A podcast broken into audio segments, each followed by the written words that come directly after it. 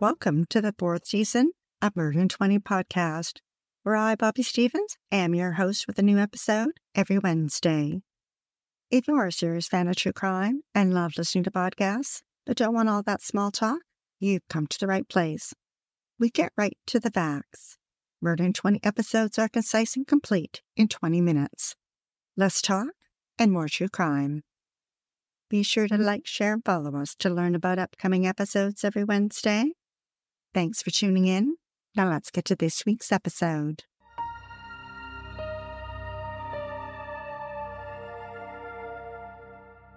On the north shore of Lake Tahoe in Nevada sits Incline Village, where the summer sun dances on the water while hikers gaze down from Monkey Rock.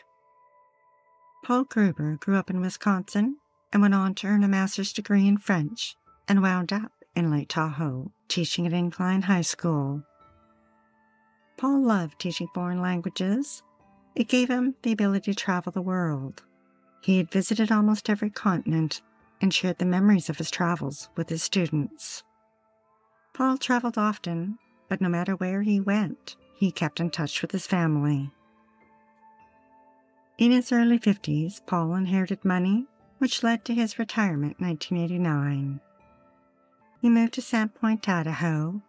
It was similar in size, and his home on the shores of Muskrat Lake reminded him of Lake Tahoe. Paul met 43-year-old Darryl Kuehl, a local handyman who was down on his luck, living with friends and supporting his wife and 6 children. Over time, Paul came to trust Darryl, and Darryl admired the things Paul had accumulated: his house, his boat, and ability to travel whenever he wanted. Court records reported that in December 1993, Paul spent Christmas with his daughter Shelley and her family in Reno, Nevada. On January 5th, he returned home. But what Paul didn't know is that Darryl had grown envious of him and his wealth, and in his greed had come up with a plan. A plan for murder. Darryl had a .22 caliber handgun and fashioned a homemade silencer for it. At some point after Paul returned home, Darryl stopped by. Paul greeted him, and as he turned, Darryl brought his gun and silencer out of hiding, raised it quickly, and fired 4 shots. Paul dropped to the floor instantly, dead at 52. Darryl dragged Paul's blood-soaked body down the hall. He rolled him into a plastic waterbed mattress and heaved his body into the crawl space beneath his house. Using a shovel, he dug into the cold, hard earth.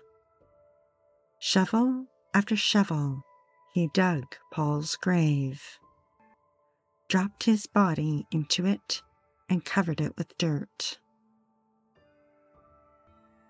Back upstairs, Darryl cleaned the blood off the walls and hardwood floors and replaced the carpet. On a section of the hardwood floor, one of the bullets had glanced off it, and he knew he needed to hide it. Once the floor was scrubbed, he took a throw rug, spread glue on the back, and fastened it to the floor. There, the bullet mark was gone. Darryl planned to pose as Paul to make it appear he was still alive. That would give him time to dispose of Paul's belongings. He scoured the house, found his bank card and PIN number, bank statements and documents. He practiced Paul's handwriting for hours. Meanwhile, Paul's daughter Shelley had called him numerous times, and after a few weeks of not hearing from him, became concerned. To keep up the charade, Darryl paid Paul's bills, including his mortgage, and picked up his mail at the local post office. He removed the furniture, Paul's clothes, and even his hairbrush and toothbrush. He took some of the items to his home, including Paul's fiberglass speedboat. Impersonating Paul, he made sure not to miss his grandson's 3rd birthday and mailed a card. When Shelley received it, she sensed something wasn't right. The handwriting seemed off, to the point that she took out old cards and compared them. Her husband also took a look and agreed with her. The birthday card was not written by Paul. A few more weeks passed, and Shelley had still not heard from her father. On February 28th, she contacted the Bonner County Sheriff's Office, filed a missing persons report, and asked them to do a welfare check. They visited Paul's house, and while there were no signs of a break-in, they could see the house was empty. During their investigation, they learned that Darryl had been working for Paul and questioned him. Darryl claimed the last time he'd seen Paul was February 18th. They reported their findings back to Shelley. She knew something was definitely wrong. Her father would have never sold off his belongings and left his lake house without telling family members. Suspicious, she laid a trap. Shelley left a message on her father's answering machine, reminding him not to forget her husband's birthday, and asked him to send the money that they'd discussed. Now, it wasn't her husband's birthday, and they'd never discussed any money. Darryl listened to the message and mailed a birthday card to Shelley's husband, along with a $25 check. Again, Shelley compared the writing. She knew for sure now that something had happened to her father. The Idaho State Police had their forensic examiner look at the birthday cards and check, and in their opinion, stated it was Paul's handwriting. Shelley disagreed. She called the local post office and asked who was picking up her father's mail. Security cameras provided video, but it wasn't clear. However, it showed the silhouette of a man, someone with a distinct and sharply pointed nose. Investigators compared it to Darryl and determined it was a match. Investigators questioned Darryl, and he admitted picking up Paul's mail, but claimed Paul had asked him to before leaving for a trip to Canada. Then they showed Darryl a photo of Paul, and here's where it took an interesting twist. Darryl claimed the man in the photo was not the Paul he knew, and declared he must have been working for an imposter. Police had a sketch artist work with Darryl. Using computer software, they inputted Darryl's description. In the end, the outcome oddly resembled the police sketch artist. And once released to the media, not one lead came in. Meanwhile, Shelley circulated flyers in the search for her father. Forensic Files episode, If I Were You, described how detectives looking into Paul's finances discovered that someone was paying his bills and that there were a number of large withdrawals totaling over $20,000. Shelley advised them that her father didn't use his ATM card to make large withdrawals.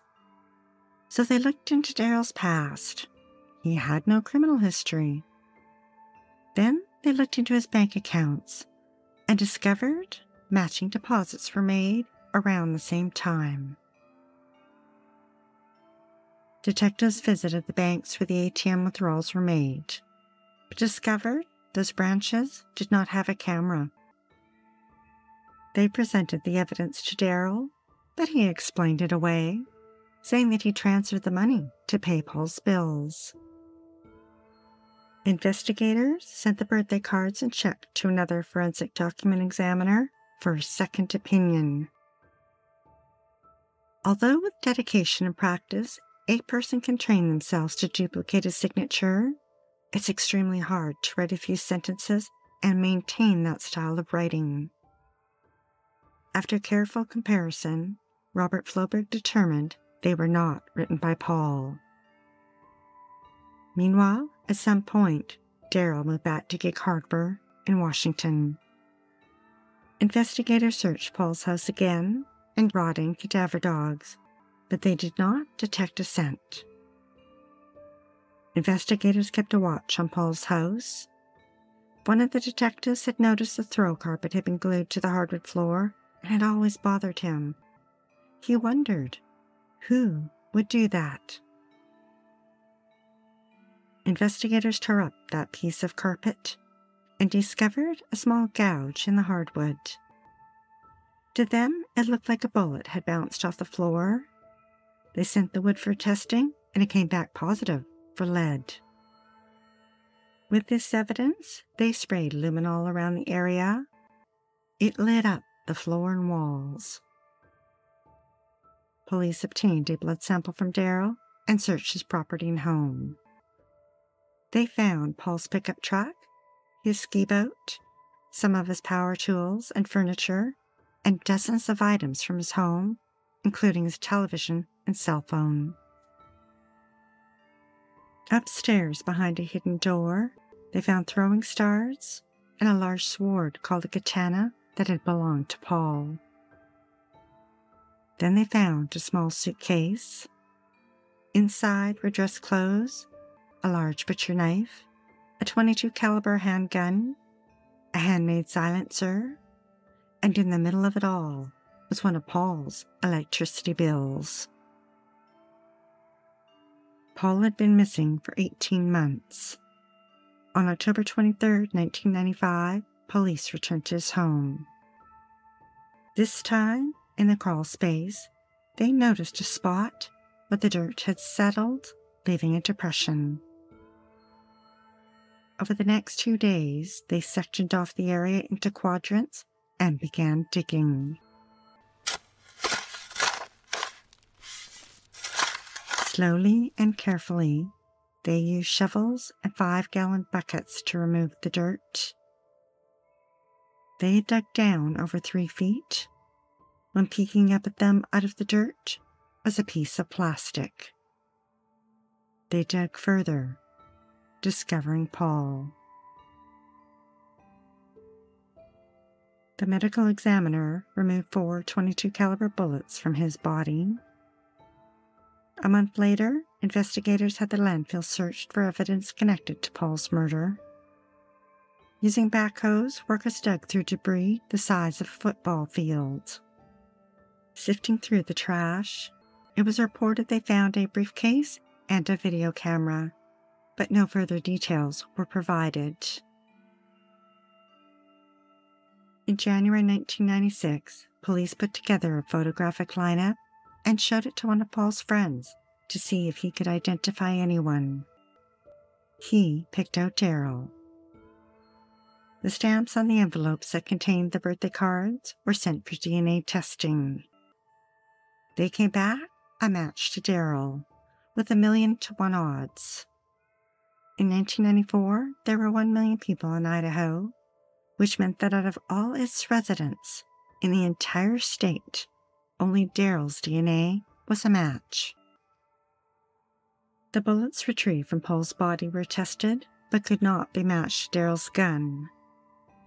Often, when a silencer is used, the marks on each bullet fired can be different and impossible to match. But prosecutors felt they had enough evidence.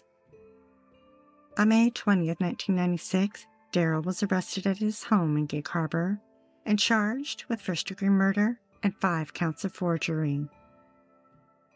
Darryl was extradited to Idaho. While in custody, he confided to his cellmate a detail of the murder that only the killer would know: the color of the waterbed mattress that Paul had been buried in. Then he shared that he had a plan to kill 3 of the detectives working on the case when they would be transporting him so that he could escape. His cellmate read it on Darryl.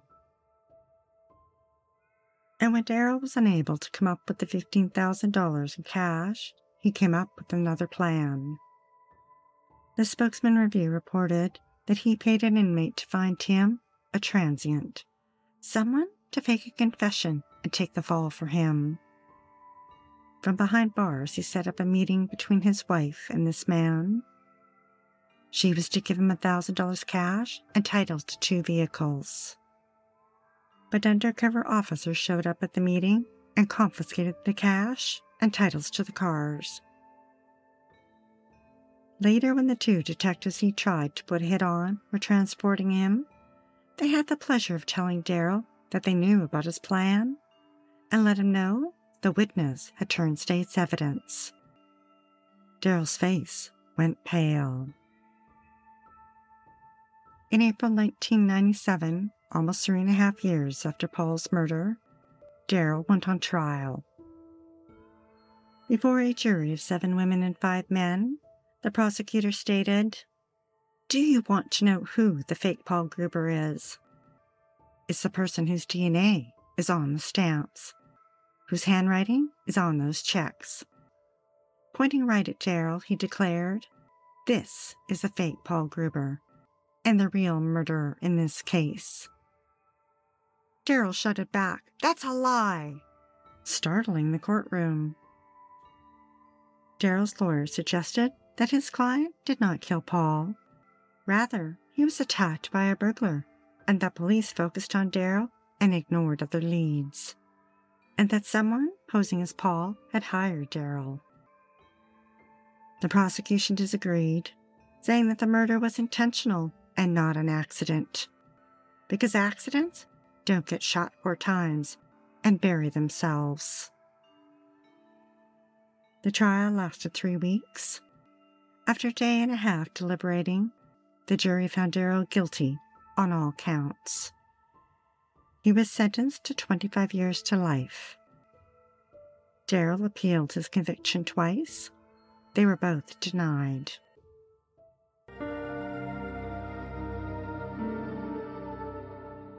Thanks for listening to Murder in 20 with less talk and more true crime. Be sure to tune in next Wednesday for the episode of the Puente Hills Mall Murders. Eugene woke up to a shotgun banging on his car, and John and Vincent yelling at him to open the door. They ordered him over to the edge of the cliff. Eugene glanced down and dove over the edge just as he heard a clicking sound. If you're dying to hear more, past episodes of Murder in 20 are available for free at murderin20.com and on all major podcast platforms. We love what we do and are dying to continue. If you enjoy listening to Murder in 20 every week, we'd be eternally grateful for your support by visiting Murder in 20 at Patreon, PayPal, or murderin20.com. We'd like to acknowledge Verbal Planet for use of their music, sound effect from Fastlane Studios and Quick Sounds, and our many editorial sources who are listed on our website. Be sure to like, share, and follow us to learn about upcoming episodes every Wednesday. Stay safe, sleep with the lights on, and don't play with strangers.